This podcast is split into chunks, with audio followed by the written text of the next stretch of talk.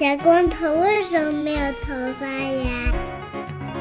请听《世界莫名其妙物语》。欢迎收听《世界莫名其妙物语》，一档介绍世界中莫名其妙知识的女子相声节目。我是见谁都好为人师的见识。早上好，我是什么时候都说早上好的皮亚的师傅。哦，好的，我是一顿饭能吃十八个饭团的 Y Y。哎，喂，是我啊，是我啊，喂，哦，对，我来过了啊，打过卡了哦，早上好，就是我。早上好，大家好，我是早上好今天晚上好一会要去睡觉的助攻。今天大家会发现我这个声音啊，比听起来比较通透，这是因为我今天我临时换了一个麦克风，另外一个麦克风呢给了皮亚的师傅。皮亚的师傅为什么在我家呢？哎，磕 CP 的朋友们啊，哦，今天又有新 CP 了。哦哎，哎，嗯，今天呢，他要赶这个毕业论文啊，但是呢，平时在家里面啊，老是被他们家两名这个猫同志袭击，导致这个毕业论文迟迟写不完。自从呢我认识他的时候，他已经说他要毕业了，就我就认识他，转眼已经一年半了，他还是要毕业了，还没写完。看看这些博士生啊，朋友们，有怪这个，有怪那个，今天还有怪猫的，哎呦，哎，所以说欢迎来到写不出论文怎么办第二期。哦，对，这个聪师傅呢是一名这个研究 thermal physics 叫什么热物理，就是烧锅炉，嗯，这个修锅炉的师傅。那个腿很长，有六个腿、八个腿、十个腿，地上很多小毛球的那个，对对对，我就是那个煤炭精灵。总之呢，所以他就天天在我家就是琢磨这个烧锅炉问题，争取能在这个两个礼拜之内给这个东西写出来。不然的话呢，他还签了什么卖身契啊？他写不完的话，钱就给我了，身份证压下来不许走啊！你们体会一下，我家这个就是血汗工厂啊！我在打黑工，请大家救救我！而且呢，这个皮亚的师傅，你看过来不仅要写论文啊，还得被我救上来录节目，真是非常的可怕。你就说说这个论文写不出来，到底怪谁啊？到底怪谁啊？嗯哎，然后呢，这个这个论文写不出来这个问题啊，然后还有一个影响就是今天我们这个节目的主题呢，就会导致因为是他的其他的，因为写不出来论文强行搞出来的别的个人爱好，所以听起来比较硬核。听起来比较硬核会导致什么后果呢？就是姚柱看了一眼这个大纲以后说，今天要不我就扮演一下小伙子老师，我今天中途就去睡觉吧，反正也差不多。就是就是这个事情是这样的，我最近就是因为某一些原因啊，哎呀。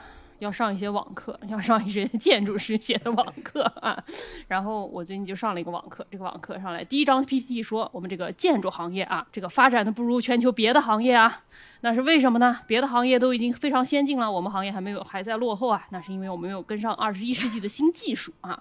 我们这个还是一个比较古老的行业，还在使用一些传统的技术，所以这一篇网课就教大家怎么样使用一些新的技能。他用的这个技技能叫什么？叫做 electronic computation，就是哎电子计算，电子计算。然后下面开归零归零，就是教大家用电脑。对对对对，是归归归零，就是乘二乘三，反正就是这么一个概念啊。总体来说，我们这个行业的水平也就这样。我个人的水平呢，虽然我嘲笑他，我也不会好到哪里去。我打开这个一个这个节目文档看了一眼，我想说。这是什么啊？这期节目是不是就是一个介绍这个电子计算的节目啊？到底是个什么节目呀？赶紧给我们说一说呀！从师傅上吧。那倒是也不一定，因为我们还会涉及到机房的防火、防盗、防漏水，感觉这正是助攻的专业范围了。嗯，那你要赶紧把这个往前面调一调。我今天真的要早点去睡觉，因为作为一个跑工地的朋友，我明天早上五点钟要起床啊。那我们要不就从这个聪师傅他为什么会搞起这个网络这件事情说起？毕竟呢，搞工科的同志们经常是需要拿一些很大的计算机来算各种各样的东西。然后呢，听说他们那儿的这个计算机啊，它就有就很大，对吧？就是那种能在里面掏出各种奇怪的小动物的那种，很大。那很大呢，就会有一个问题，就是需要有人就是管理这些很大的计算机。然后聪师傅听说他就是这个管理啊很大的计算机的人。对，这种人物俗称网管儿，就是大家在网吧都能见到，叫大家重启的那个。你是不是就是那个泡面泡的特别好啊？不是二号台，给我来一碗泡面，我要红烧牛肉面。帮忙点凉皮儿和煎饼果子。是的，是的。你除了这个还干啥？作为一名网管，因为我们要管一个非常大的服务器，就是相当于我们所有人的毕业都记在那个机器上，所有人都会把任务放到那个上面去算算算算算，然后拿这个东西去毕业。那是一个有四千个核左右的很大的服务器。不是你你先说说这个一般的电脑几个核？你就比如我们平时用的电脑会有四核八线程，然后在那个里面就是可能一个里面有一百二十八核或者是六十四个核，然后好几十个机器放在一个巨大巨大的柜子里面，嗯然后每天就在那里我看有好多这样的柜子。嗡嗡作响，就是一个电脑血汗工厂。哦，这个我还真会。最近我上了一个网课，教大家怎么样搞这个什么，你需要把它这个出热气儿的和出热气儿的怼在一起，然后把这个热气一起降温，然后进冷气的和进冷气的怼在一起啊，这个冷气集中，哦，对对对对对对吧？这个有什么冷通道和热通道？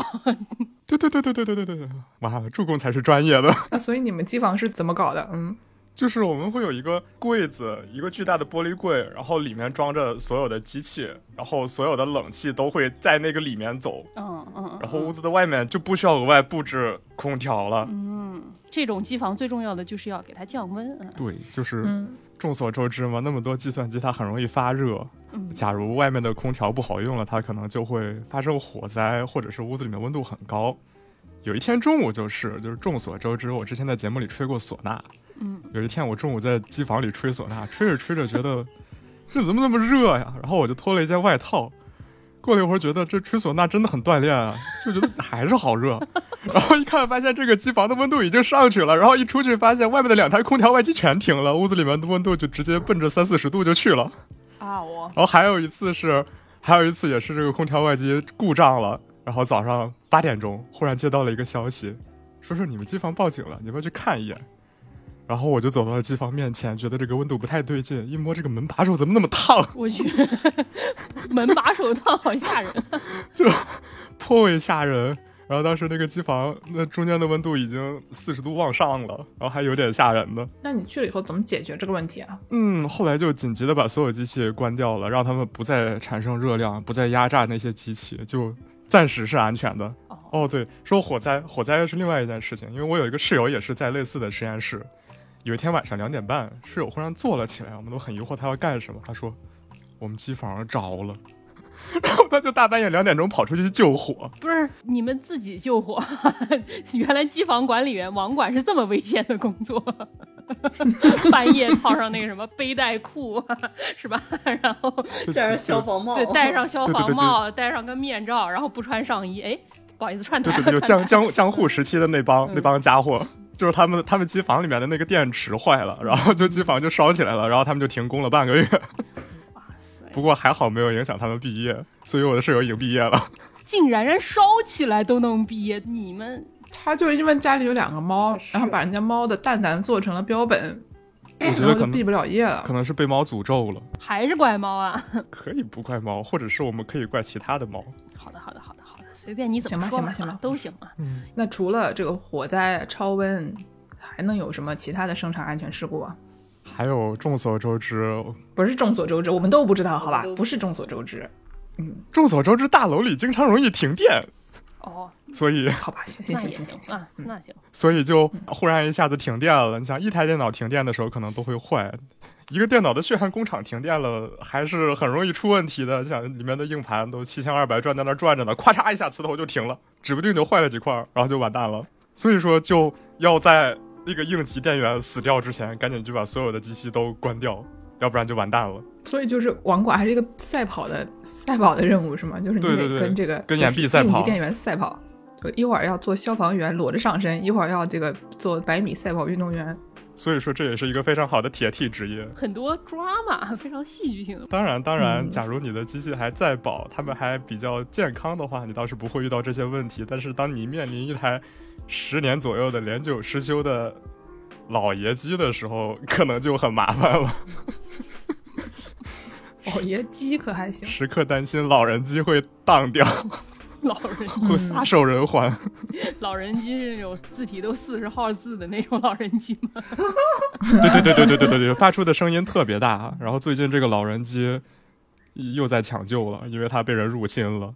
不是哦，不是，为什么要有人要入侵一名老人啊？他也不容易。众所周知，众所周知，怎么又出错？加密货币这个东西非常的赚钱，但是挖这个东西又非常的需要机器。嗯，那么有的人不想拿自己的机器赚钱，他就会拿其他人的机器赚钱。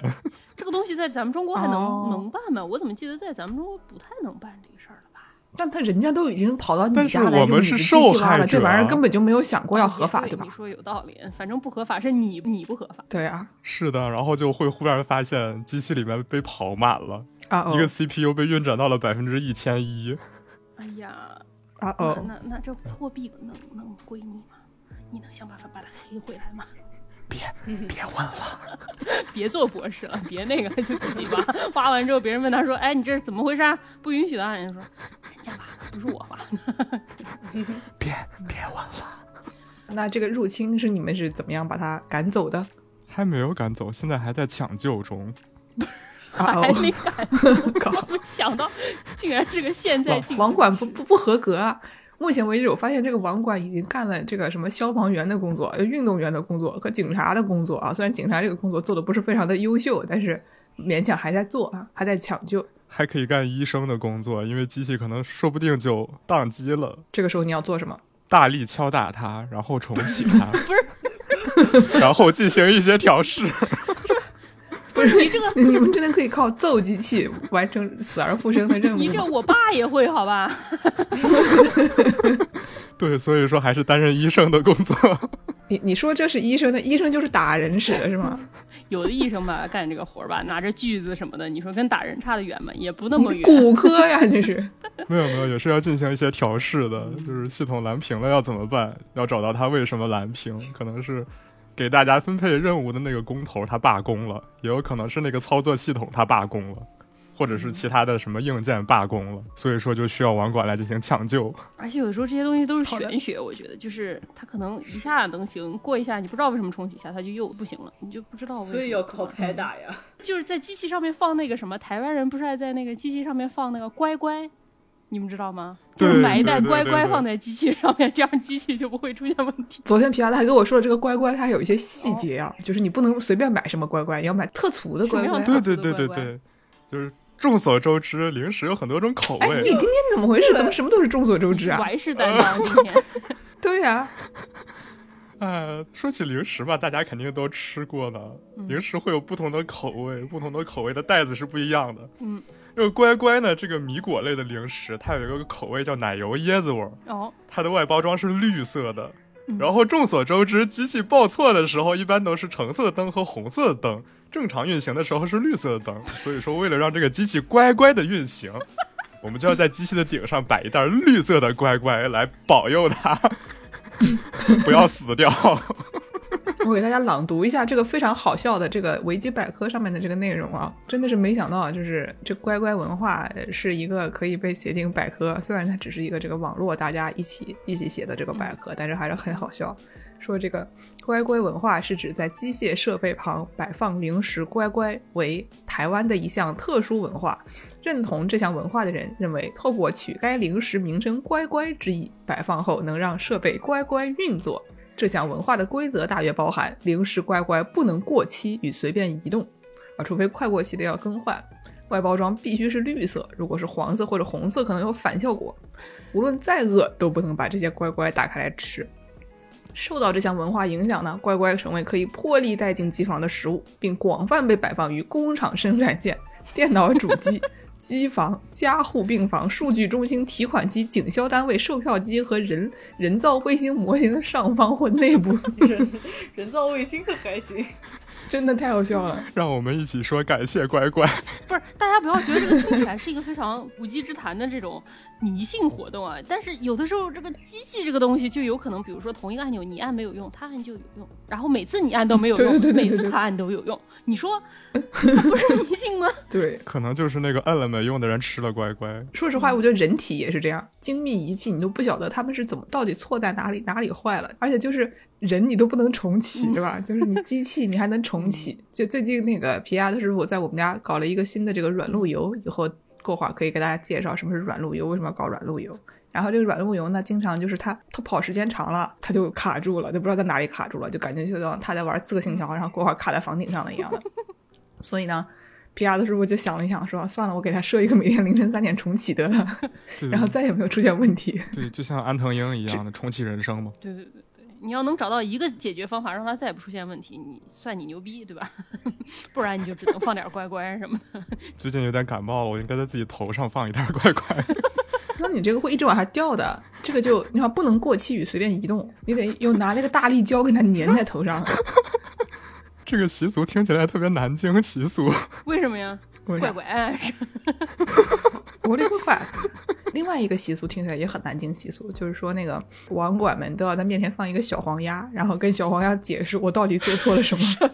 对对对，改代码的时候会有一个小黄鸭调试法，就是有些东西你光靠眼睛看可能看不出来，你需要和别人讲一讲，可能你就发现了这个问题在哪儿了。嗯嗯。但是经常麻烦人不好，所以你可以在面前摆一只小黄鸭，你向这个小黄鸭诉说你的痛苦，然后你就能找到这个问题的原因。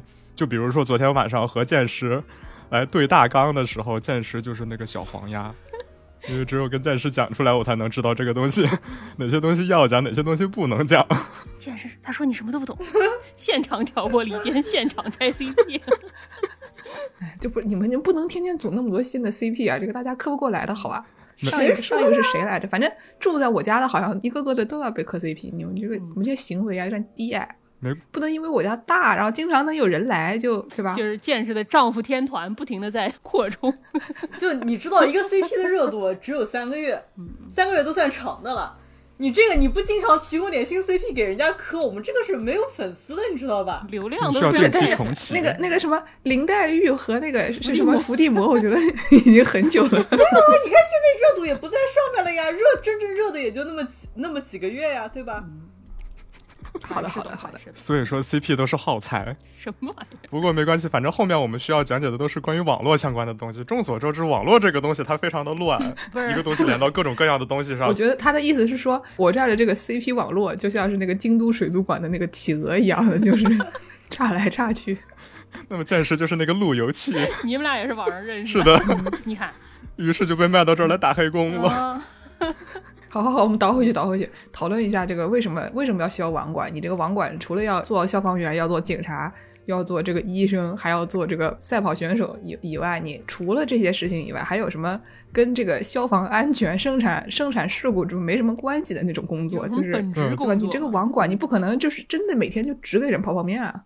对对对对对对，让我来说一下，有时候在网网吧的时候，网管还会承担一个业务，就是加时间，经常会说喊网管加俩点儿。哎，对，对。这个东西不是开玩笑的，因为是这样吧，因为我们的那个机器上需要跑很多很多个人的任务，大家不可能随便的往上丢任务，那样的话肯定会不够用，所以说需要给大家规定不同的权限啊。给大家规定不同的优先级啊，然后比如说可能有一些方便收费什么的原因，会给大家规定充值的基石，什么就是网吧你三块钱一个点儿这种，嗯嗯 就是每个核每小时，这是一个 CPU 资源的单位，所以说需要给大家充值基石。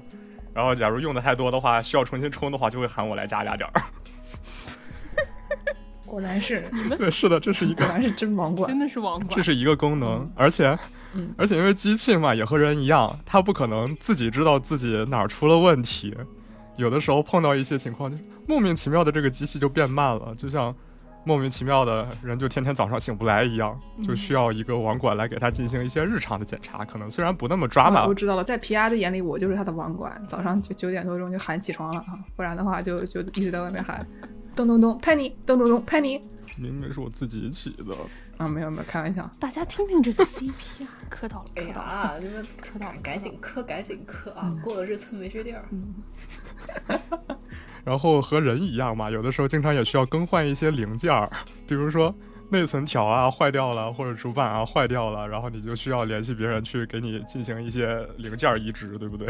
哇，那还行吧，这种好像听起来还算是一个比较偏铁 T 类型的这种工作，对吧？是的给，它拧下来，然后再给它拧上去。嗯，等会儿我还是会大给大家大肆介绍他的这个铁 T 项目啊。哦铁 T 项目可多了，我这边也是家里面买了一堆奇怪的铁 T 工具。真不错。而且虽然说之前说了那么多 drama 的情况，但是总归网管这个职业是要避免那些 drama 的情况发生的，所以说我们需要日常盯着一点儿，需要在他还没有彻底暴毙的时候把他给抢救回来。就是嗯我们不要等它到了四十度再来抢救它，最好在它发现有一点点异常的时候就赶紧过去搞它。所以说就需要有几个人时刻 盯着它，因为它毕竟是一个七乘二十四小时运转的东西。得有人对吧？三班倒虽然没有那么严重，但是总归你需要分一点注意力在上面看着。嗯，所以你大家就可以体会到真正的让皮亚的毕不了业的是什么东西了，对吧？就是不要管。本来呢，人家只要研究这个这个物理就可以了，结果呢，现在就每天就在那里抢救这个网络啊，为了整个实验室服务啊，所以说是说皮亚都要毕业了，要把这个活儿传给后人。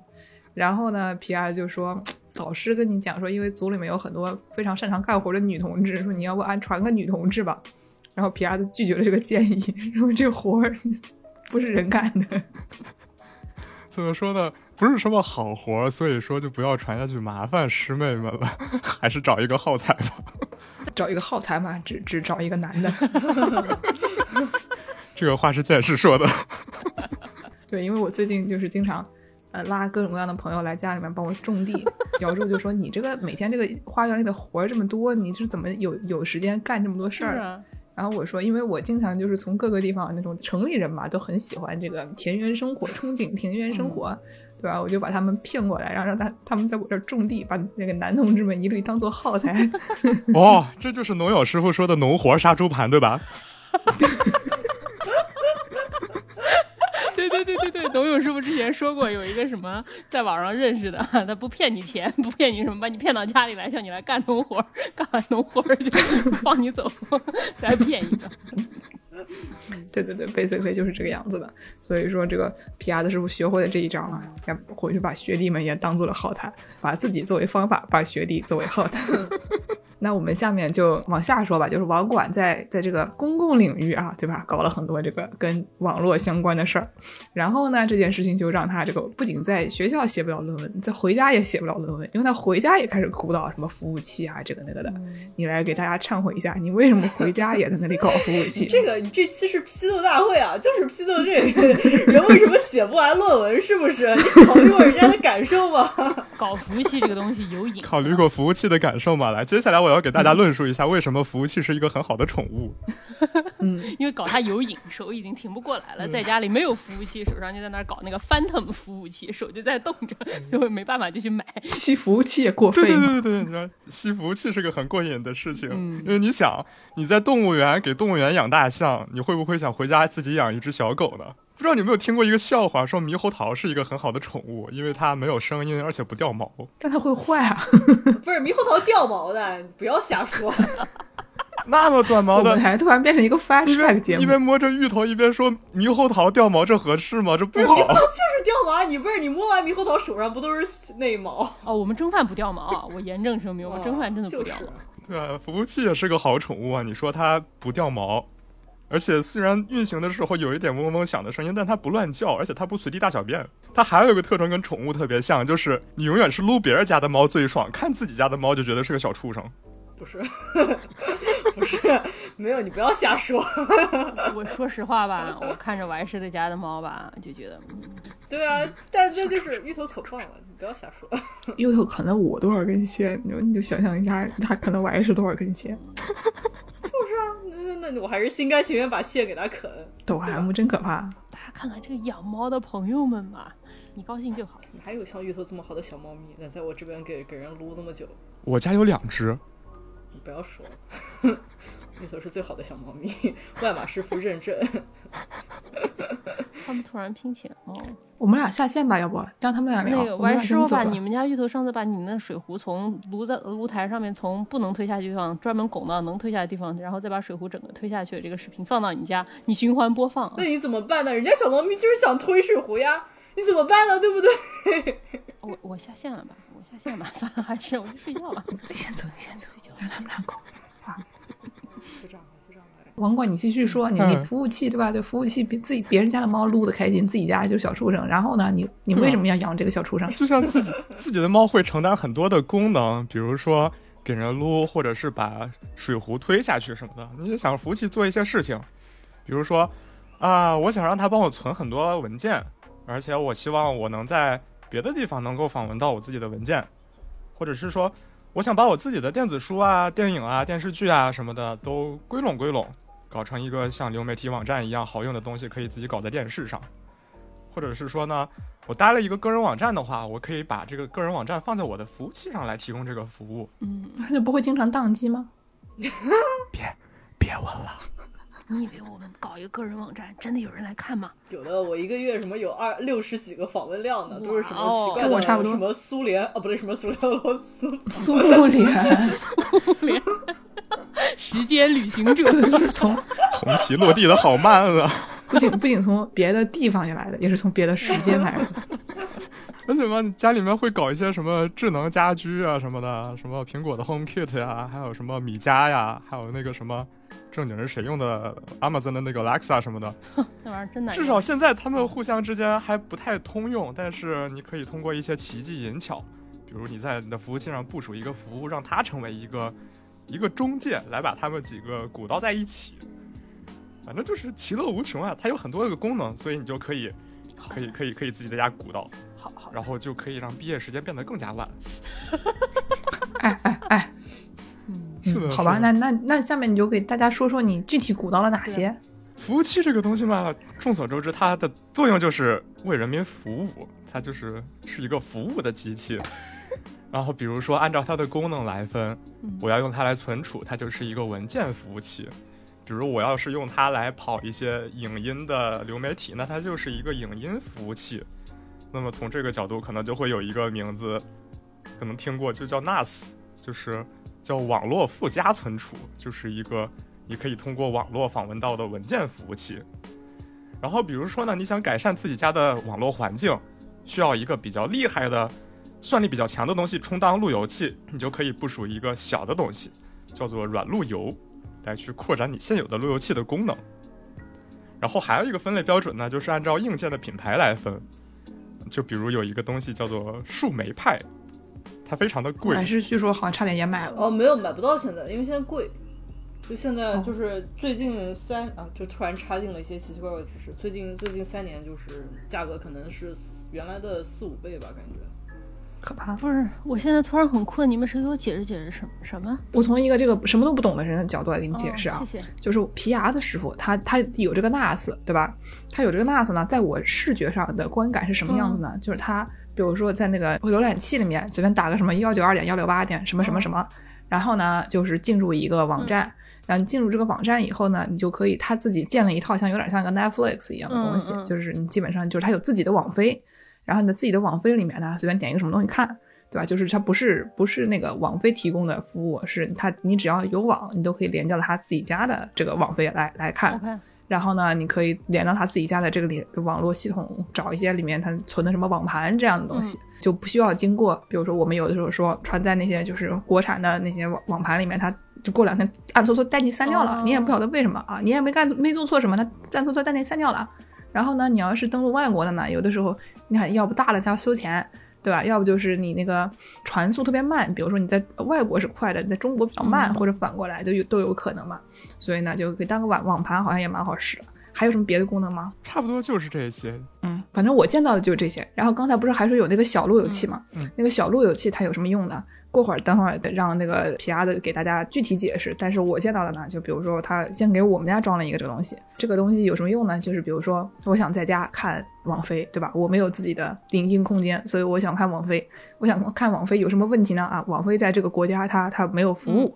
所以呢，我要去我要去香港看，但是我我不想插电脑，我插电脑很麻烦，对吧？就是一般你电脑上你是可以就是换区，你可以翻墙，但是呢，像我这样拿这个 PS 五当贵价机顶盒的人，就碰到了这个啊 PS 五没有自动的这个功能，那怎么办呢？我就让路由器翻，哦就是这个路由器呢，它就可以起到一个啊带我去翻去什么香港啊、什么加拿大呀、这样的一个功能。然后除了这个功能以外呢，还有一些，比如说我点进去一看，里面有些很厉害的，什么把你那个那个网易云的灰色的歌曲啊解锁，哦，什么那个把那个你你整个网络系统里面的那些乱七八糟那些广告啊什么东西都 filter 掉，这也就就相当于你就不用 ad blocker 那种插在你的呃浏览器上那种了，你可以就是通过这个路由器，它也有一些这样的功能。还有什么那个 parental control 对吧？就是你、嗯你爸妈不想让你看黄黄网，然后但是呃他怎么样才能不让你看黄网呢？他把你这个 WiFi 整个就是把黄网都都删掉，那你就没办法上上黄网了，你只好用手机流量上网上黄网。就比如这个时候我在剑士家里，剑士就可以打开软路由一看，哎呦，这个 PS 今天怎么看 YouTube 看了二十个 G？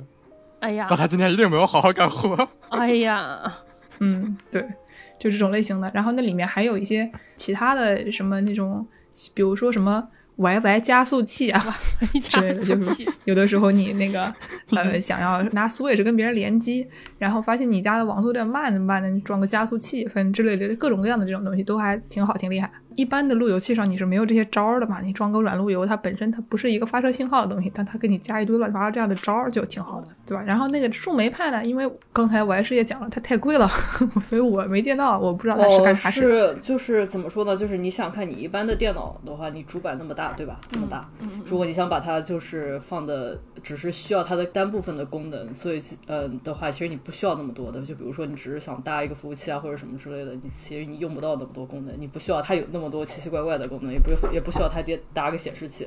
所以树莓派其实是一个这么大的一个这种嗯，就是单板电脑。你这么举，大家也看不见，知道吧，宝贝儿？信用卡那么大，不是你你把它靠近摄像头，听众朋友们也是看不见的，好不好？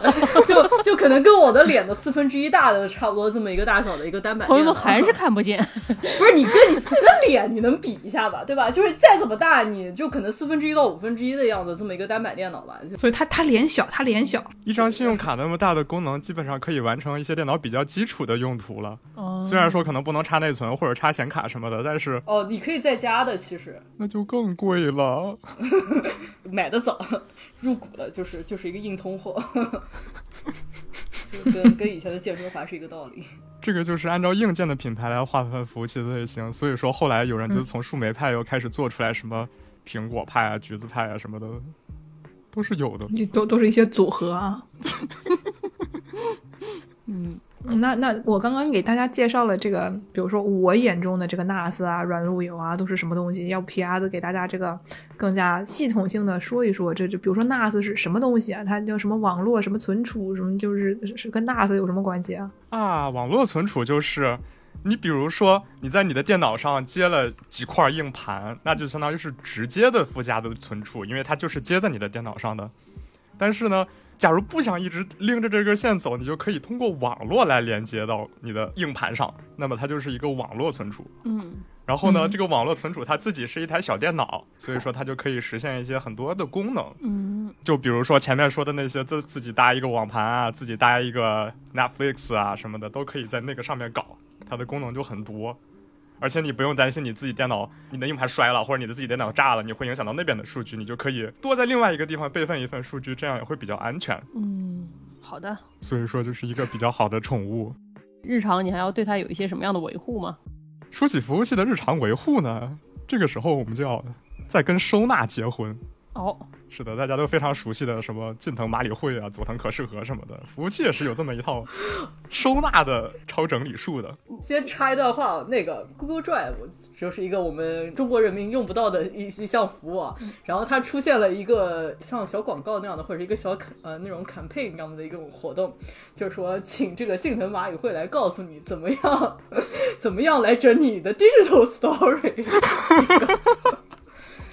就是就是一项很离谱的一项服务，但是大家听说过最最近近藤麻里惠说什么？他自从生了三个孩子之后，啊，对对对对对对对对，最近对整理 quote unquote 的原话有一些松懈了。他一直生到第三个才有一些松懈，我觉得也是特别牛逼了，对吧？他已经就相当于他已经读了三个博士了，他才开始鼓捣路由器不。是他从整理上面赚了多少钱？他 三个才松口，也可能是头铁嘴硬，好不好？嗯，也是也是，没拿服务器挖矿后悔了。然后就是什么这个 digital tidying tips from Maria Kondo，说到这个，我觉得我们我们台的这个叫什么 Google Drive 搞得非常非常整齐啊。因为我们有 PM 呀，你说什么呢？因为我是一个虽说不是很爱整理实体东西的人，但是我是一个电子空间整理的都需要非常非常整齐的人，不然我就干不下去活儿。对，我觉得就是姚柱可能可以可以跟金田老师这个比试，就是这个自从我们我们台的这个网盘建好了以后啊，这里面的就是所有结构没有任何的调整，就是所有东西都有都有它自己固定的位置。转眼快三年就要过去了，哎，一点问题都没有，我觉得非常牛逼，大家可以摇手鼓掌。谢谢大家，谢谢大家。筑基百科，可以当网管了。来来来，嗯我们来说服务器的收纳管理。嗯就比如说，我们想让服务器干那么多的事情，又想让它当 Netflix，又想让它当 Google Drive，又想让它当 HomeKit，那么你说这些东西它会不会互相干扰呢？比如说，我不小心动了 Netflix 的设定，我把这个网页改了一改，结果我发现，哦吼，我自己个人网站当了，好哦，这怎么办呢？怎么办呢？所以说，最好的办法就是把它们放在一个一个的盒子里面，把它们放在单独的一个小盒子里面，它们就互相之间不会打来打去。那么在服务器的管理的时候，就会出现这样一种容器化的管理的方法。平时常用的一个工具叫做 Docker，是不是就像以前我们那个电脑硬盘，你把它分区一样的感觉？就这一区专门干这个，那一区专门干那个，这样的。不是我，我们节目要是开始收钱了，这都是一些有用的知识了。你这个你出去就是 DevOps 了。请各位给我们打钱。对，打钱打钱，就是我们这期节目真的就是你后面还能听到什么什么怎么样让你家的这个路由器整整个搬到墙外去这种这种事情，对吧？这个这不花钱能听吗？这个啊、那会儿我已经睡觉了，所以说如果有关人员来寻找责任人的话，不是我，不是我啊。那可能不是不花钱能听，那就是不能听。我们来说这个服务器的容器，嗯就是它这个 Docker 就是码头搬运嘛，它要一个一个集装箱的封起来，然后每个封起来的是个什么呢？就是一个小系统，就是因为你假如在电脑上跑一个虚拟机，它有那么多的功能，但是有的时候你并不需要，那么这个时候我们就需要像制造一个人棍一样，制造一个系统棍，就把系统的好可怕，各个你。用不到的功能的什么胳膊腿、胳膊腿儿啊、眼睛、鼻子、耳朵什么的都给切掉，留下一个最最最最最基础的能够运行这个服务的东西。其实这个事情并没有这么血腥，我也不知道为什么他要说的这么血腥啊，只是只是把它精简一下而已。就是把他的、把他的脑脑壳抠出来，然后放在一个小盒子里面，然后他们之间互相就不会干扰了，你为什么越说越可怕了呀，这位宝贝？对？吧？荆棘下咽的小说嘛，魍魉之侠嘛，就一小盒才是永远的家。而且而且你随身携带一个小盒，总比随身携带一整个人更加省劲儿。所以说，给你的服务器的负担就更小。所以说骨灰盒也是一种很好的宠物，是这个意思吗？对对，这是一个一个 Docker 的概念。就是日本人的那个骨灰盒的概念，每天还要给他供饭，是不是？你只能吃他吃剩下来的饭。对对对，近藤麻里惠的下辈子整理。太可怕了地狱笑话。对对对，嗯，所以说嗯你就用一个一个小盒，把你自己的一个一个 Netflix 啊、Google Drive 都封好，摆在你的服务器上，看着它每天为你提供服务，就非常的开心。它就是一个很好的宠物。嗯，因为坏了一个，别的不会坏。是的，是近藤麻的，里会的三个孩子，一个坏了，一个然后整天看黄网，另外两个也不会受影响。啊 是的，是的，而且他们互相之间不会抢东西。就是不会说，哎，我要动这个文件，你不许动这个文件，我也要动这个文件，他们就会抢起来。但是这样的话，你就可以把他们放在几个小盒子里，他们就不会互相之间打架抢东西了。真不错。而且你可以规定，你可以用多少东西，他可以用多少东西，你可以玩一个小时电脑，他可以玩两个小时电脑，然后你就可以给他们都做限制，给他们都做规定，嗯，你就又成了一个小盒子的网管。我看他就是想当网管。那我们下面讲软路由。呃，下面讲就是讲路由器吧，就从路由器开始讲，嗯因为这是比较简单的内容，然后再过渡到什么软路由和奇奇怪怪的东西。好的，嗯，然后姚璐可以睡觉了。差差不多了，差不多了，十点半了，已十点半经。助攻已经可以睡那那下面给我们介绍一下这个路由器吧。对这个说到这个路由器啊，我最近这个刚搬到啊现在这个房子来的时候呢，就最开始对吧，就是你要你要装网，嗯，然后呢就会有一个工程师啊，这师傅就上门来，然后跟你唠嗑，一边唠嗑呢，一边就开始给你安装一个什么光猫啊。然后呢，跟你把这个就这这玩意儿美国没有，美国这个东西好像都在墙里什么的，就是我在在美国就是一个网线往你的那个路由器上一插结束了啊。对，因为它那个都是装在同一个通信的这个小柜子里，然后它每一户入户就有一个在墙上有一个接口，然后都是预先接好的。你基本打个电话，你去激活一下，自己自己插一下来就得了，差不多这种情况。对，然后呢，但是我们这儿是是就非常离奇，就是这个师傅先过来，然后把你这个那个墙上那个小盒子拆开，拆开他也不给你装回去，我靠，这这兄弟不行。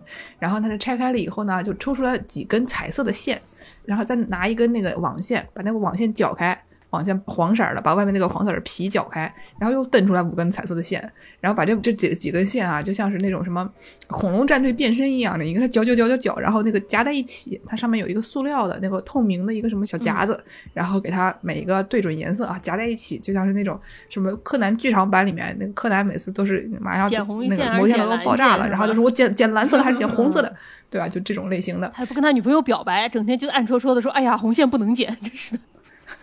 对，然后就是这这这几根线，我家这几根线还暴露在外面，他也没给它摁回去，也没怎么样的，就就就就在那儿，对吧？就是那就就这个网线它就在那里。然后呢，这这个东西你先呃叫什么来着？插到你的路由器上。然后我家呢，先是出来一个光猫，光猫插到路由器上，路由器插到软路由上，软路由上又插一个新的路由器，这整个设置就是 就混乱。然后我这两个插在一起，是因为它的线是从那个墙里走的，所以我先插到第一个路由器，然后它走到墙里面，从墙里面再从另外一头墙出来，出来以后又插到那个就是新的路由器上，整个就是一套就是非常混沌的 设施。而且里面还会有各种奇奇怪怪的名词，什么什么网关、掩码、MAC 地址、DNS，对对对对频段信到一堆东西。我碰到一个问题，就是我那个软路由它不太好使，然后呢，我就去检查它到底有什么问题。皮亚就跟我说，你把它设成那个叫什么来着？桥接模式，桥接模式，然后我就到处找他那个桥接模式，然后跟我说你把这个子网掩码设成幺六八点，不是就我就我就整个人就我就懵逼，对吧？然后我就上网就找教程，发现上网上的这些教程吧，不说人话，首先你太跌了，就是跌到跌到你这玩意儿都不懂吗？上来，那你还是不要自己。搞了吧。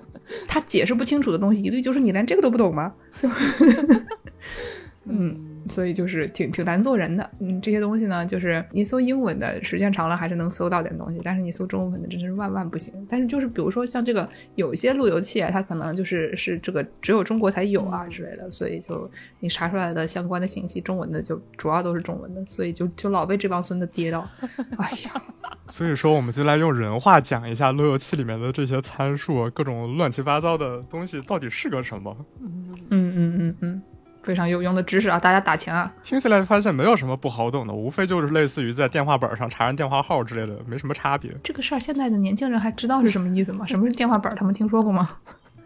通讯录，啊就你手机上的那个 A P P 通讯录不，一样，那是电话黄页。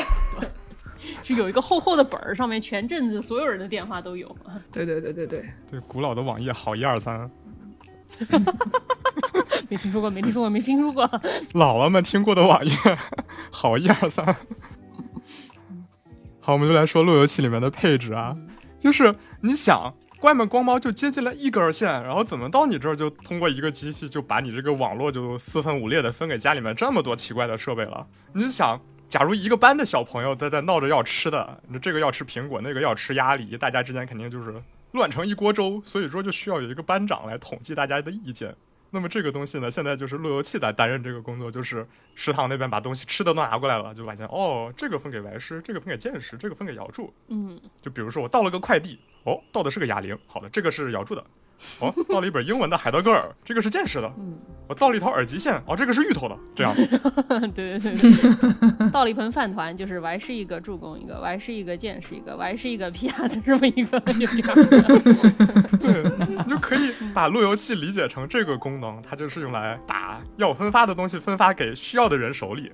嗯，然后呢，嗯你在路由器设置里面的那个网关，实际上就相当于是这个东西，就是告诉你，哦，这个分发的这个人他叫啥，他的名字就叫做网关。啊，就网管呗，他就是这个口对对，音有点怪他就是。这个网管，他就是这个分东西的班长。是的，是的，电口音的网管，就是？网管穿了个马甲，就叫做网关。对。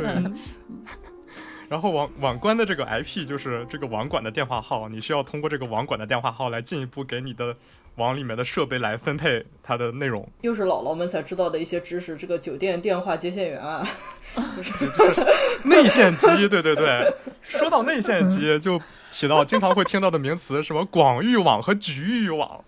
那个广域网呢，就是那个全世界都能连在一起的，没一个好东西的那个网络。啊，就是就是一种传说，见过的人不多。对，但是见过的人都不在了。对，然后，然后局域网呢，就是酒店的那个内线机，你你就可以去拨打点餐，然后叫你起床什么的，这种这个就叫做局域网。为什么会出来这种东西呢？因为你想，电话号只有十三位，IP 也只有四个三位数，它能够分配的机器就只非常非常的有限，那全世界肯定是不够分的。嗯，所以说就需要分配一个局域网。我不需要和所有人都连，我只需要通过那个网管和大家连起来就好了。我有一个问题啊，在这里，就是好多的这种，你一般就是自己家的这个网，经常默认都是什么幺九二点幺六八点零点一之类的这种，就可能有一些区别，但是经常都是幺九二点幺六八开始的，这是为什么呀？这个就它就是随随便便就设定了一个幺九二点幺六八，然后就是所有人都用这个吗？嗯，对，它就是一个比较默认的东西。当然，你也可以不用这个，就是你幺九二点幺六七什么的也都是没有关系的。我就觉得说，每次大家就说你要是登录你的路由器，你就你就在那个状态栏点幺九二点幺六八点零点一，然后试试一般都能出来。我就感觉就像是那个所有的那种就是设置都是你要先打 admin password，基本上都能进去。对对对对对对，所以说就会涉及到网关和子网掩码。这个子网掩码是什么呢？我我先给大家说一下，这个子网掩码是那个就是儿子的网络那个子网，然后掩是掩护的掩，码是外码输入那个码，就是电话号码的码。对，因为它的英文是 mask，哦，就是哦，就是口罩、面罩、对口罩。嗯，你要怎么认出来它这个是局域网里面我要通过哪几个 IP 里面的四个数字的哪几个来去对局域网里面的设备进行分配呢？就是我把前三段捂住不要看，然后只看最后一段。就是个内线电话的概念。对对对，内线电话，你拨到杠一就是叫早餐，拨到杠二就是叫起床，而不是说拨到什么杠一杠一、杠二杠一，你只需要看最后的那个杠一就好。哦，那么只需要看 IP 四个数字里面的最后一个数字呢，在子网掩码上就是二五五点二五五点二五五点零。这个二五五也是也是 admin password 那种，就是瞎定的是吗？啊，这个不是，这个是就你可以把它理解为二进制，就是多少个一，多少个零。就是会出来一个整数，一个二百五十六，这么来的那个二五五。哦，二五五是这么来的。对，这个二五五不是随便的。哦、对，是的。的这个子网掩码就是用来干这个的，就相当于你前面写了一一一，然后把前面几位都给遮住，你只需要看最后一位，就是这个子网掩码，就是告诉你这个子网只需要看这一段，不需要看前面的东西。嗯，是的，就是这样的，叫子网掩码。但一般家里面设的都是三个二五五一个零。就是只需要看最后一位。为什么为什么要设子网掩码？这个这个东西就是为什么要把前面的挡住？就是来区分哪一段是负责子网的，然后哪一段是负责前面的识别的，或者说你甚至可以有多个那种虚拟的局域网，然后你把它们之间互相分开。对，但你自己一般人家里有这个有这有什么用啊？不都是零吗？你家里有什么设备是一，有什么设备是二，什么的吗这样吗？像见识家，比如说，嗯，就有一台机器是可以看 Netflix 的，有一个网站是不可以看 Netflix 的，就类似于这种，所以说你就需要可能设置不同的，嗯，把它们分开在不同的网段，然后你就可以通过呃控制这个位数，然后来看你要去拿哪几段区分，然后哪几段是固定的，这样。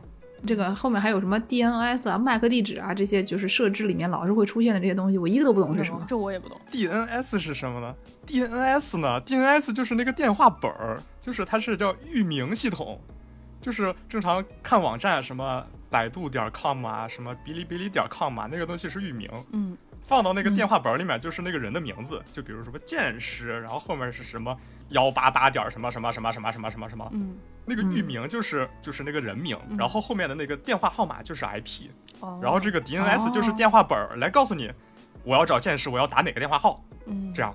哦，对，懂了。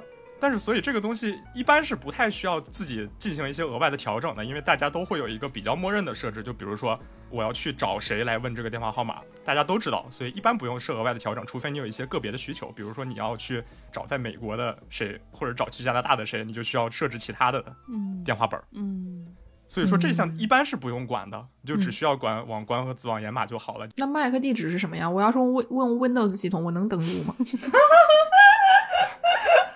这个，对不起，你的 Mac 有 Mac 地址，那你的口红也可能有一个 Mac 地址。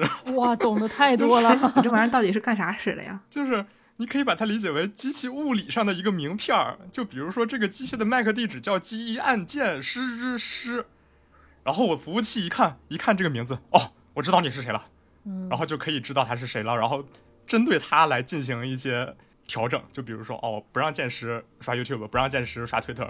然后就可以进行一些额外的调整。那这个跟子网掩码有什不是，么区别？那 MAC 地址跟 IP 有什么有什么区别啊？呃，IP 是一个就是数字层面上的东西，然后 MAC 地址是一个物理层面的东西，就是嗯嗯嗯，我可以给这个设备随随便便变 IP，但是 MAC 地址你就是一般是不用变的。然后这样的话，你就可以唯一的通过这个名字认到这个设备。嗯，然后假如这个设备的 IP 变了，但 MAC 地址没变，你还能认出来，你穿了马甲我也认识你嗯，的意思。哦，就是 MAC 地址是他自己每一个器械的自己的一个身份证啊。对他自己的一个名字，他的那个工牌儿。嗯，哦，就是我看了一下，说这个 MAC address 叫 Media Access Control，就是 MAC。然后呢，说它这个用途啊，就 MAC 和 IP 是一个用途，但是就是这个 MAC address 是为了它这个这个物理地址，它这个这个东西到底是到哪台机器的。嗯然后 IP 呢，就是说他们在这个这个网络里面做哪种服务，就是他这个在网络里面的这个身份是什么？我听起来好像是，比如说我们大家都在一个大厂里面上班，然后那个 IP 像是你的花名，但是这个 MAC address 就像是你在哪个工位上。因为就是有的时候，就是你其实很多你自己其实电脑或者是设备连的话，都是有的时候会用一些动态 IP 地址，所以就是你需要的时候才会给你一个一个号，然后这个号其实每次都会变的。就是我们知道现在很多工位都是有这种呃那个叫什么 Hall dynamic desking，嗯 hall desk 对这个又是我的，怎么说着说着这个我又会了，朋友们，这个对，就是你这个人，你人是不变的，但你坐哪儿是可以每次随机分的。哦，那还不是工位，那 MAC address 真的就是这个，身份证号码，对吧？就是那个就人，就是就是你身份嗯证号了，对。懂了，是的，所以说就可以通过这个认出来你是哪台机器，你长什么样，然后来再给给你分配 IP 之类的功能。好的，然后网络设置基本上就是这个样子了，就是只要把这几项设好了，基本上你就可以在你就可以往上冲浪了。上那个好一二三，你你就可以你就可以往上冲浪了。这样的话，你就可以通过你的局域网里面正常的来找到你的那个网管是谁，然后这个网管来替你广播信号出去，你就可以上网了，你就可以冲浪了。嗯，然后你还有泡面可以吃，对吧？是的，是的，是的。然后基本上就是这一块儿。假如你只需要上面连一根网线出来的话，你就基本上只需要设置这些东西。但是假如呢，你需要拿手机来去连 WiFi 什么的，你就可能会需要用到那些无线的模块。然后就你用 WiFi 的话，就会经常看到什么什么 TP Link，然后 TP Link 杠五 G。然后为什么会有这种区分呢？就是 WiFi 它它广播信号出去，它用的那个电磁波的频段会不太一样。然后就会分成几个大段儿，比如说二点四的这一段儿，五的这一段，然后每段的特点不一样。比如说二点四的那一段呢，它可以传播的距离就很远，嗯嗯嗯，但是它的带宽就很低。对，但是五 G 的那个呢，你可能可以传播很大的带宽，但是可能你进了厕所关了门，然后就收不到了。毕竟五 G 那个什么传播新冠啊，什么戴个口罩 对对对对对对对对啊对之类的，这个时候你只要关上厕所门，然后就好了。对对对对对然后这每个大段里面呢有很多个小段儿，然后就比如说二点四级，但是比如说二点四到二点四五、二点四五到二点五这种，又会分很多个小段儿，这叫不同的信道。然后你可以选择你这个信号是在哪个信道里面发送的。嗯但假如呢，你和邻居家的信道设置成完全一样重合的，可能他们之间就会就会干涉，然后你就你就收不到信号了，哇有可能你拧一拧广播，发现听到了邻居家的电话一样的感觉。这玩意儿也是这个普通人就就是现在的年轻人不懂的对，没有听说过，对对对对。对，所以说要要去合理的配置你的信道，你可能让它挂一个自动配置，然后它就会检测可能哪一段容易被占用，然后就找一个合适的那一段给你来传播信号，你就不容易就收到别的怪东西，或者不容易收不到东西了。但是这个东西大部分都是可以自动设置的，只需要知道。二点四 G 和五 G，它们两个频段的带宽和传播的距离不一样就好了，然后其他的信道什么的就自动设置就好，一般不太用管。嗯，好，基本就是这样，就是大喇叭的使用方法这一部分就是，我们能讲一些跟这个怎么说呢，跟我们的个人生活关系更加紧密的内容吗？听得云里雾里的，只能说好。嗯，就比如说我们真的要设置的时候的那些，哦。然后之前见识说很疑惑，那个桥接模式和路由模式又是什么个东西？路由模式呢，就相当于我这个地方是一个网管，我要通过这个网管去分东西。但是假如是嗯桥接模式呢，就是，哎，你不用当网管，我给你啥，你只需要把所有的这些东西给下一个人就好了。就是那种感觉像是那个关八玩玩那个对对对对对就是击鼓传花哦，一样不是那什么英语接龙是吗？啊，对，英语接龙，英语接龙，那不是那英语呃英语接龙也可能到最后啥都不是呀。但是这个是一个靠谱的英语接龙，就是他可以把前面的人说的东西全全完完本本的复述给后面的人。不是日本人搞的英语接龙是吗？是的。那么这个就是桥接模式，就是我只需要让他当一个大喇叭去传播出去就好了，我不需要让你去当网管。所以说这个就是桥接模式，就相当于让路由器停止了思考，让你当网管和不当网管就是路由模式和桥接模式。嗯，大致可以这么理解。就比如说剑士家已经有那个软路由来当网管了，我就可以在下面只是接上一个桥接模式，让路由器当一个大喇叭去广播信息就是了。然后像剑士家里的网络为什么需要一个旁路网？为什么需要一个软路由呢？就是有的时候你你有的需要看 Netflix，有的人不需要看 Netflix，那么你就需要有两个网管来去管理他们。你就需要在主网管底下支出一个叉，分出来另一个网管来去给那些需要用 Netflix 的人泡泡面，然后你就可以把你整个的网络分成两个不同的部分。你假如想去看 Netflix，你就去找那个网管；然后你假如不需要用那个服务，你就可以找这个网管。这样的话，你就可以给家里面的设备分成两个不同的用途，然后把它们区分开。这个就是旁路网关。我们家现在的设置大概就是这个旁路由呢，负责就是所有游戏机们。咱们说游戏机们，它有的时候被当机顶盒，有的时候就是你要下游戏什么的，他们就需要一个就是他们自己特殊的流量的那种感觉，因为他们自己上面不能装那些就乱七八糟的软件嘛。你手机和电脑是可以的，所以手机、电脑你可以就上面设置我一会儿开一会儿关。但是呢，这游戏机上面你就只能说我们就一直开着，然后就一直让他们用。就是想象一下，他们俩人肉就在香港，然后但是其他的机器呢，他们还是需要就是使用这个正常的网络的。不然的话，你说我我要是上这个单位的什么图书馆，我也上不去了。这种类型的东西，所以就是其他的大部分的，我们大家都还是用的是自己的那个，就是家里正常的那个网络。对对对，所以说这个时候就是我们一个香港网管，一个本地网管。那么那个香港网管就是那个旁路网管。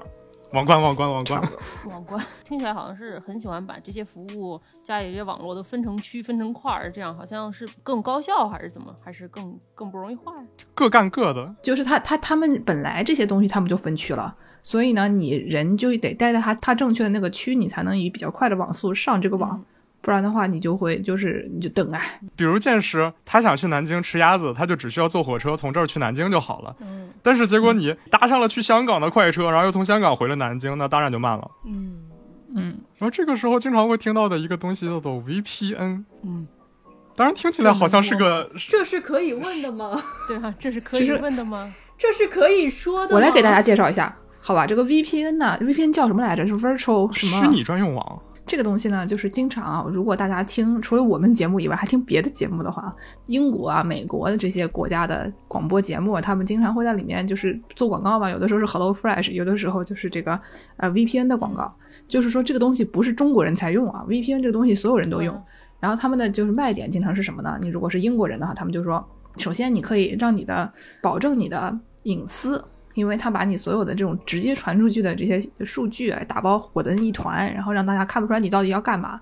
你虽然上了黄网，但大家不知道你上了黄网，对吧？然后呢，这是一方面。另外一方面呢，就是说你这个，比如说你人在英国，但是你想看那个，你想看韩剧，但是这个韩剧呢，你只有你人肉在那个韩国的时候，你才能看。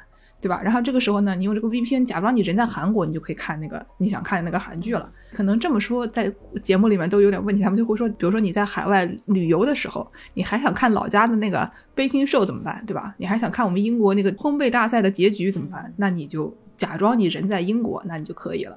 类似这样子的事情，还有比如说你人在美国，然后你看那个 YouTube 啊，就全是广告，因为美国人值钱。然后呢，你就把你的这个 IP 转到什么，比如说任何一个不是美国的国家，他们的人不值钱，所以他们的广告就会很少。你比如说你到日本，日本就没什么广告。哦，是吗？对，就是任何其他的国家都没什么广告，只有美国广告狂多无比。所以就是你能不去美国就不去美国。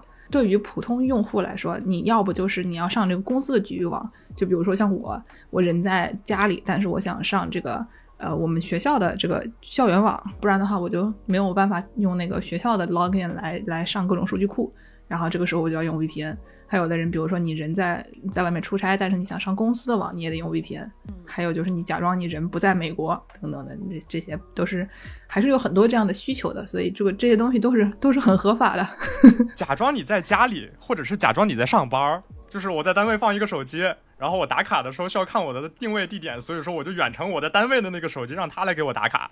你这个听着就已经不是很合法了，好吧？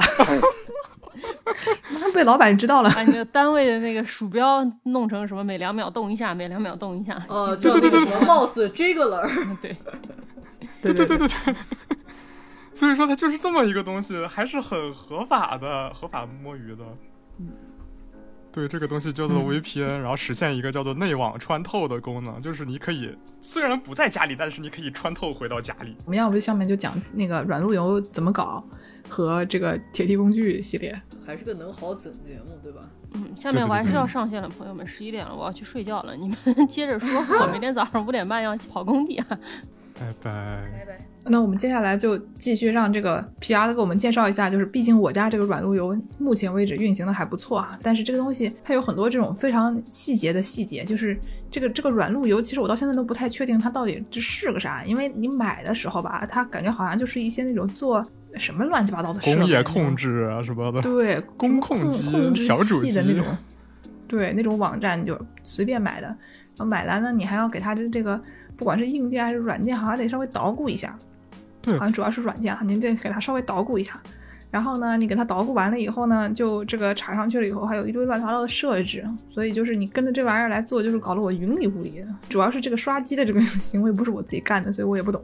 这个 P R 要不给大家大概解释一下这个东西到底是咋回事儿？就是为什么叫它软路由呢？因为软路由是和硬路由做的区分的。硬路由就是通过它已经就是烧好的在上面的那个硬件的电路来实现路由器的这个功能。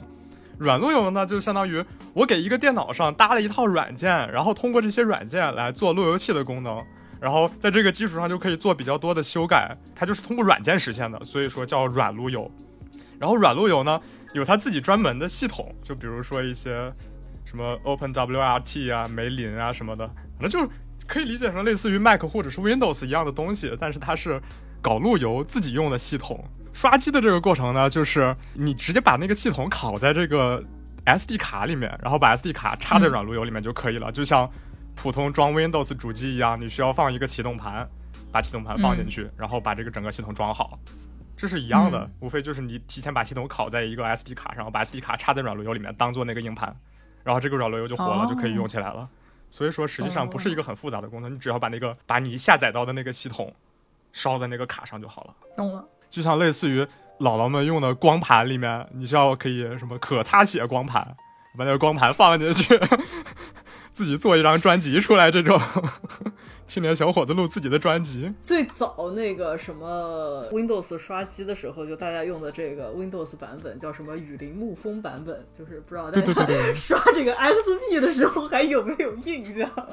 什么大白菜啊，什么老毛桃啊什么的，他们做的事情其实就是把一个已经搞好的系统的一个镜像文件给它写到这张卡里，所以说实际上并不需要什么多复杂的操作，你只只需要把文件拖进去，好吧，你开始工作吧，然后让它工作好就可以了。实际上不太需要做什么额外的设置，然后把这张卡烧好了之后插到软路由里，它就是一个可以运行的系统了。嗯，懂了，懂了，懂了。只是它这个这个整个设置比较老，不像现在的电脑就是打开就能用。对，为什么好多都是那种什么小主机啊、工控机啊拿来做这种事情？就是因为它不是一个有很大市场的东西，所以说大家都是拿一些边角料的东西来凑合凑合，或者是是用一些本来不是用来干这个东西的机器来改一改，用来干这个事情。原来如此。所以说实际上就是一个低功耗的小电脑而已，无非就是不是什么大品牌的。嗯，那它为什么可以进行我刚才说的那些什么跨区啊，什么嗯，把这个广告删了呀，什么 BT 下载啊，什么这个呃，搞一些那种家长设置这些乱七八糟的功能啊？因为它其实本质上就是一台小电脑嘛。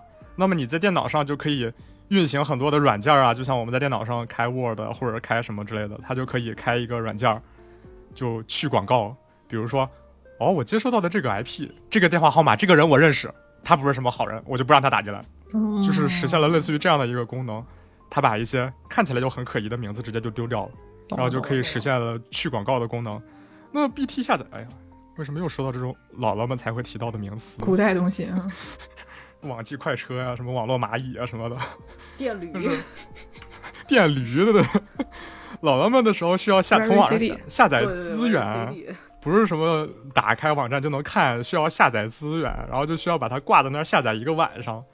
那么现在这个这个软路由它能干的就是你在上面就可以挂 VRCD，挂一个电驴来帮你下载，然后帮你做种，帮你把你的东西传给别人，把别人的东西拿给你，这样就你就不需要开自己的电脑来做这个事情了，让一个不费电的东西长期的在那儿放着，你就能做各种事情了。你就比如你有的时候需要假装你自己在香港的时候呢，你就可以在它上面搭一个飞机场，来把你自己运到香港。你因为你是在这个飞机场里面的，你不会觉得你自己是在，你是需要额外去翻到香港。你就说哦，我可以收到香港的信号，那么我就是在香港了。你只需要听网管接受的信息，你不需要自己再去飞来飞去了。嗯，所有东西都是由这个网管一次性打包交给你的，所以就完成了一个代理的过程。哎，但是这个呃，这个飞机场的这这玩意儿，它不是有各种协议嘛？那这各种协议之间有什么区别？什么 Trojan、Shadowsocks 这些加密协议什么的？对，这些协议它都是一些用来加密的协议。但是这个加密协议为什么要加密呢？让我们来假设啊，假设有这样一个反派大 boss，不要光假设了，这个形象过于的具体了。你在说什么东西？我听不懂哎。就是是这样的，我们假设有这么一个坏蛋，那个大 boss 拿着一个电话本说：“哦，这个人不是好人，我们不能让别人联系到他，就把这个人的电话号码给给改了。”或者是说：“哦，有人要给这个人打电话了，哦，我把这个电话线掐掉，我不要让他上。”是什么阻止小娃早恋的这个家长？对对对对对对对对对，姥姥们以前用过的绿霸。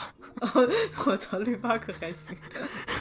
然后这个时候，小娃要怎么办才能早恋，而且不被家长发现呢？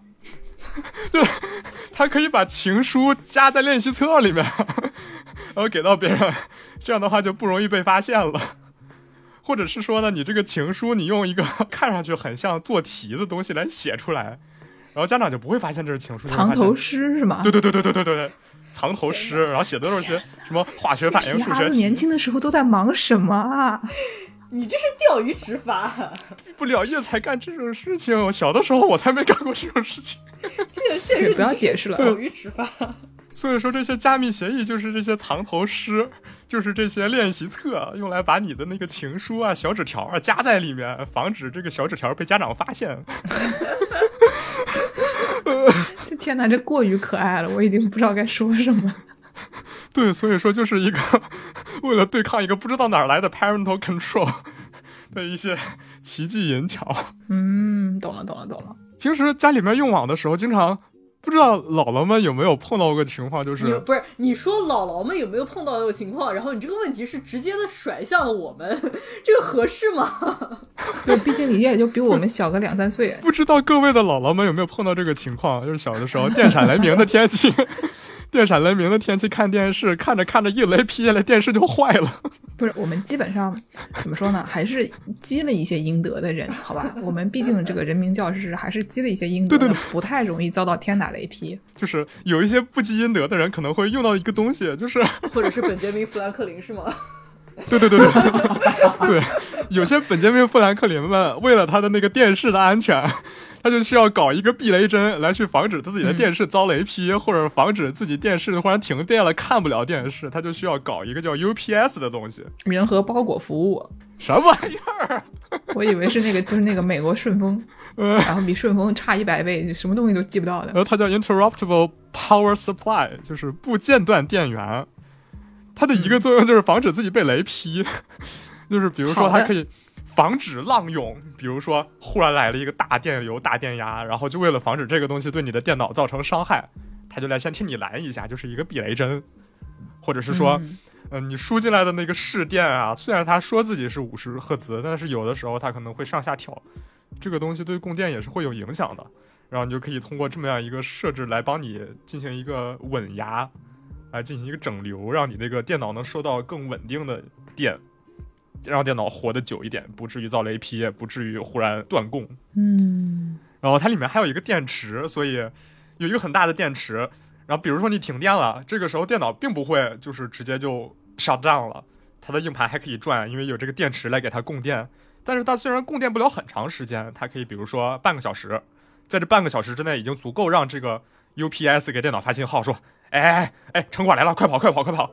然后 电脑就可以把自己的摊儿收拾了，然后就跑了。这个时候就不会被城管抓到。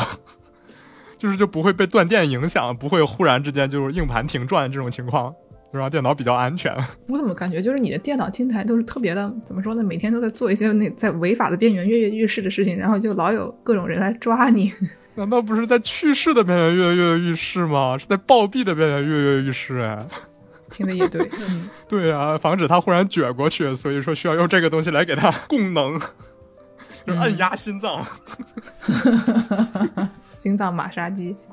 好的，那要不我们就最后讲到这个铁 T 工具系列。对，毕竟本台是一个铁 T 频道，接下来给大家讲解一些铁 T 工具。呃，我们在此要经常没事儿给大家这个澄清一下啊，我们对铁 T 这个词的这个认识啊，就像是怎么说呢？它不是一个对于就是性向呀，或者对于这个人的外观的描述。我们一般呢就是觉得说，既然有人能用什么汉字来形容一人，对吧？就是虽然我觉得这。个行为非常低矮，那我们为什么不能讲点好的，对吧？就我们要不就是庆祝一下这个铁 T 的力量大这件事情，所以我们一般呢就管那些怎么说力气大的、能干哎热心肠的、能干体力活的，然后就是手工能力特别强的，反正就是那种能拯救世界的这一类人啊，对吧？扛着那个消防器材就去救火了，这些人不管他是男是女，年纪大大大还是年纪小，对吧？一律都都尊称他为铁 T。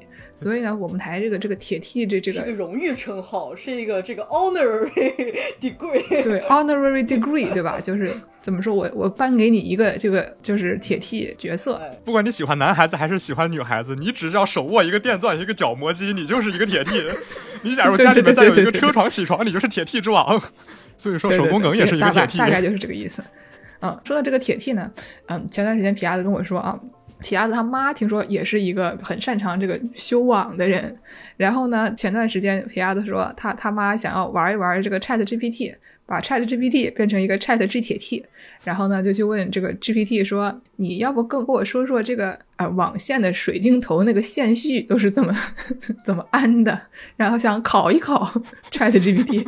我倒要考考你这个网线线序是怎么样，然后 Chat GPT 就会出来，你把网线拨开，从左到右的排列顺序分别为。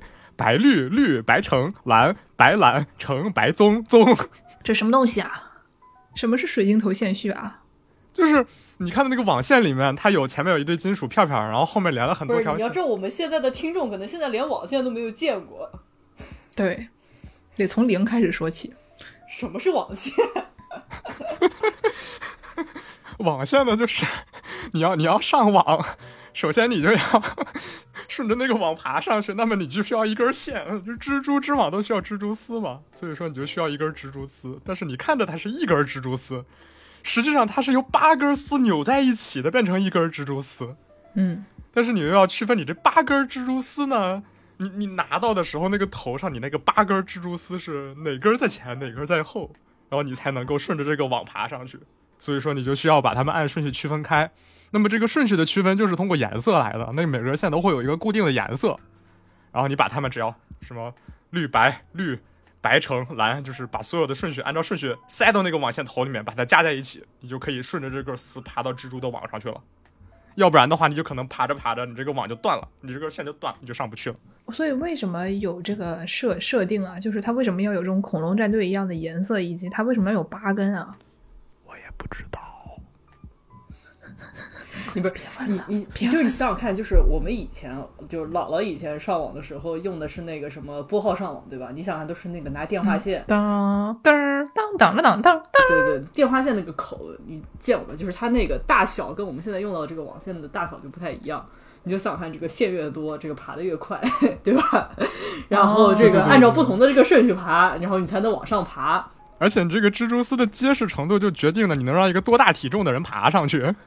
就比如说，经常听到网线会有什么五类呀、超五类呀、六类呀什么之类的说法，就是用来形容这个蜘蛛丝的牢固程度。就它们之间，什么信号的屏蔽的程度越好，你就能用越越大的带宽。就比如说，你假如只需要使用一个百兆网，你就需要一根五类线。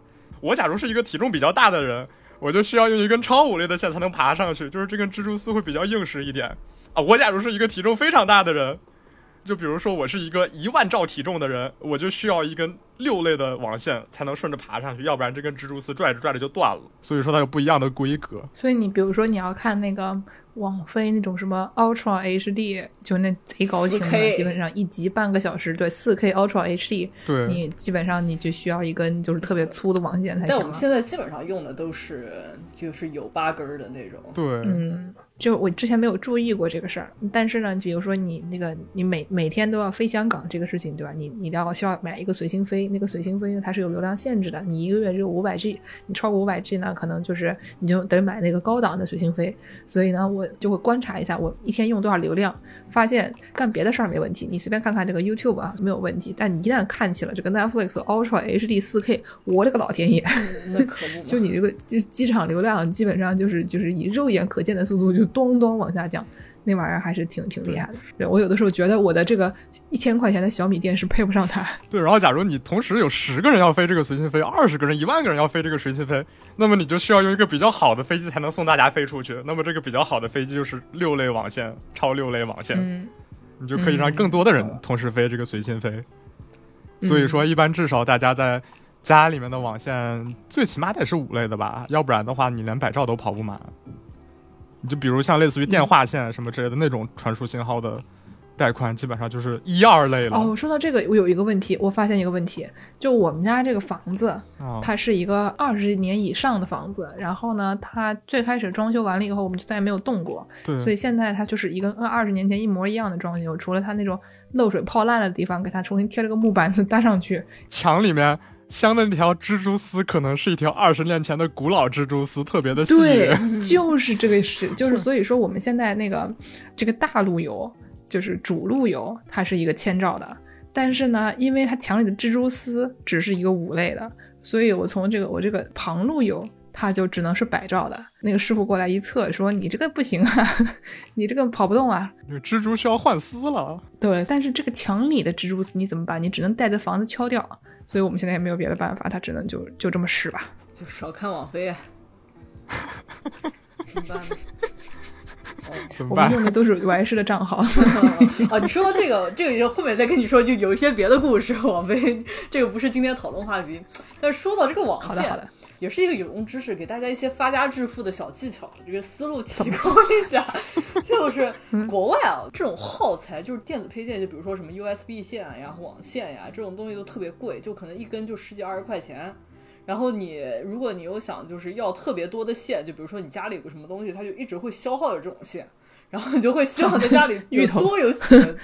然后我本科时候就跟助攻，就是我们打游戏的时候嘛，就是曾经玩玩一个现在大家玩不到的游戏，叫《魔兽世界》。就是打游戏的时候，我们打的因为是国内的大陆的服务器，所以呢，就是我们希望这个网速当然是要越快越好，就是越结实越好。因为就是如果可能这个通过国外信号这么一连，就大家可能在游戏里面都走上太空步了，就是完全是玩玩都玩不上。就我们当时也没有皮亚的师傅帮我们搭软路由，就是我们设备也搭不起来软路由，对吧？所以就我们只能从我们这边的条件想着，就是怎么样的让我们这边的网至少更快点，那就想到了要连网线。但是呢，网线贵啊，就是我们贫穷的大学生买不起网线，所以我当时，当时我脑子里面就想，那买不起网线怎么办呢？就成品网线买不起，那我可以买半成品网线。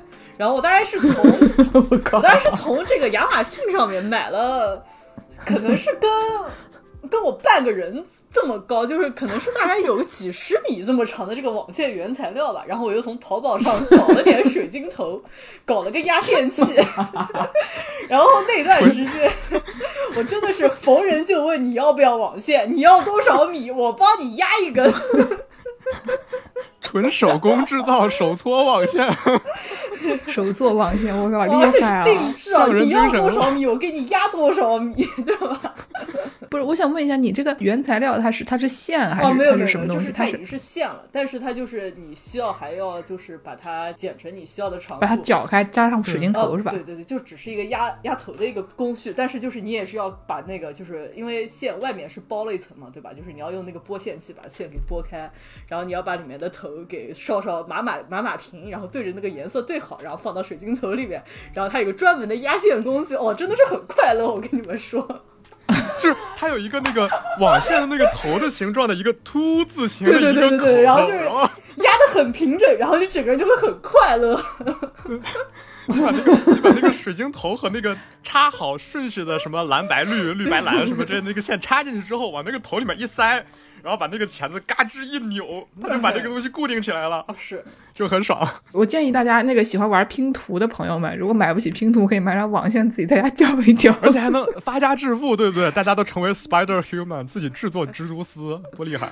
嗯，对哎，真的就这个。除此之外吧，就是我上周末就说的也是说到一些铁 T 工具和一些动手能力小系列，竟然给已经大家给大家分享到了这个压网线的经历，我再给大家分享一下我上周开始在家里焊电路板的经历。我也最近买了电烙铁，呃，不是，哦，这个就说到电烙铁，我好像买的这个电烙铁不太好使，或者是那个电焊不太好使。虽然我买不到树莓派，但是我是就是平时会买一些什么单片机啊这种类型的东西，然后平时的教学工具嘛，然后这次发现就是这个买的教学工具一直没有焊上，所以就我先把它给焊上，然后所以就是星期六晚上在家里吭哧吭哧在那边焊单片机，然后发现这个不知道可能是电烙铁的问题，也可能是这个送的电那个焊锡的问题，这个味道不是特别好，而且温度不太够，不能焊出那种漂亮的小锥形。就所以就是，如果朋友们有什么推荐的这个电烙铁连接，欢迎大家就是打在屏幕里啊，就是推荐一些好用的和便宜的一些电烙铁。欢迎厂商向我们寻求合作。我们卖的东西不能这么世界莫名其妙五。金物语，这可以有。比 如有些而且就是电烙铁其实很常用的，就像比如说家里面自己有一个机械键盘，什么红轴、青轴，比如说你想需要给某几个地方的轴换一个，然后你就需要把那个键盘底板上的那个轴给抠下来，那个轴都是焊在上面的，你就需要拿一个吸焊器和一个电烙铁，你拿电烙铁把那个已经焊上的锡给加热成可以流动了，这个时候你就拿那个吸焊器嘣儿的一下子把那个锡给抽走，然后他们就脱开那个接触了，你就可以把那个轴拔下来。拔下来之后，你就可以换一个新的轴上去，然后再拿电烙铁 加热焊锡，然后在上面焊出一个美丽的小圆锥，然后你就可以换一个新的轴。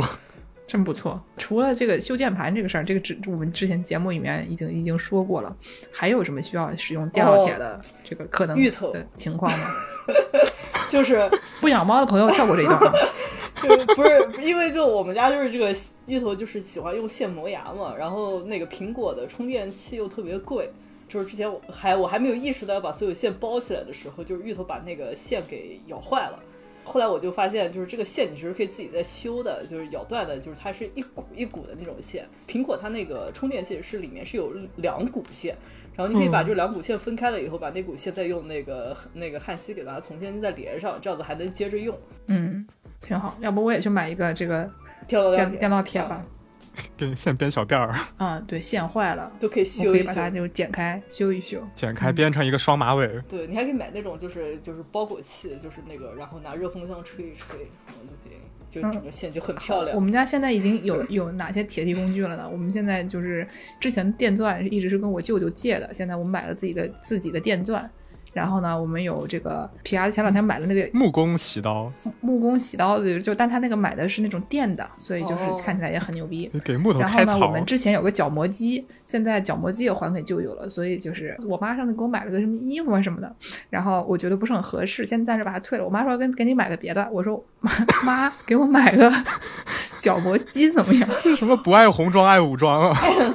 我说到这个便宜购入铁器器材，我之前听别的节目听说，就是闲鱼上经常会有那种，就比如说施工施工队，就是从一个地方搬到另外一个地方，然后呃一些好用的器材带不走，然后就是挂在闲鱼上卖。就如果届时有兴趣，可以去蹲一蹲，就还是一些比较好的一些器材。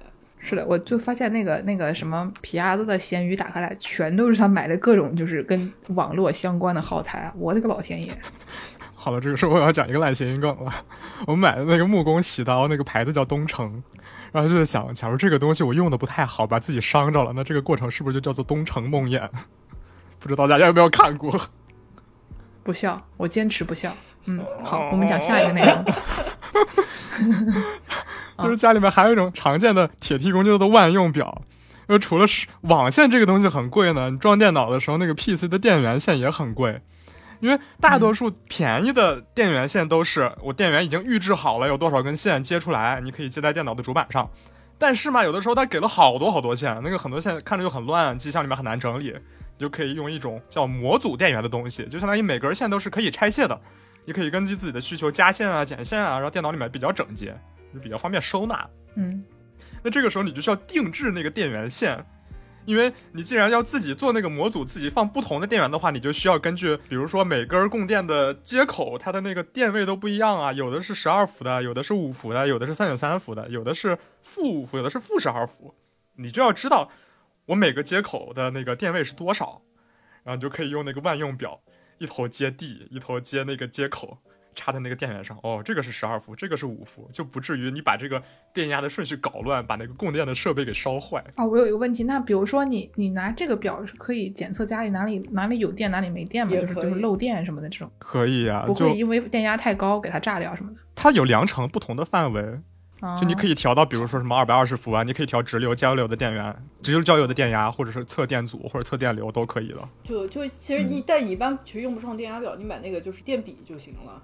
然后那个对对我们我们家现在是有个电笔嗯，对，就因为我们这个电路二十多年了，对吧？电路一塌糊涂，搞得就一坨屎。你每次那个你要拆一个灯啊，然后换一个新灯，什么东西都得都得测一下，到底这个电是哪儿来的，不然的话你也不知道怎么一不小心就给电死了，还是挺吓人的。之前电工师傅来我们家拆那个开关都傻了，就是这能接什么东西啊？或者有的时候哪个电路里面哪个地方是不是短路了呀，或者是那个供电的那个电压不太对劲，你就可以拿万用表测一下，然后你就知道你这个电具体是怎么样的了。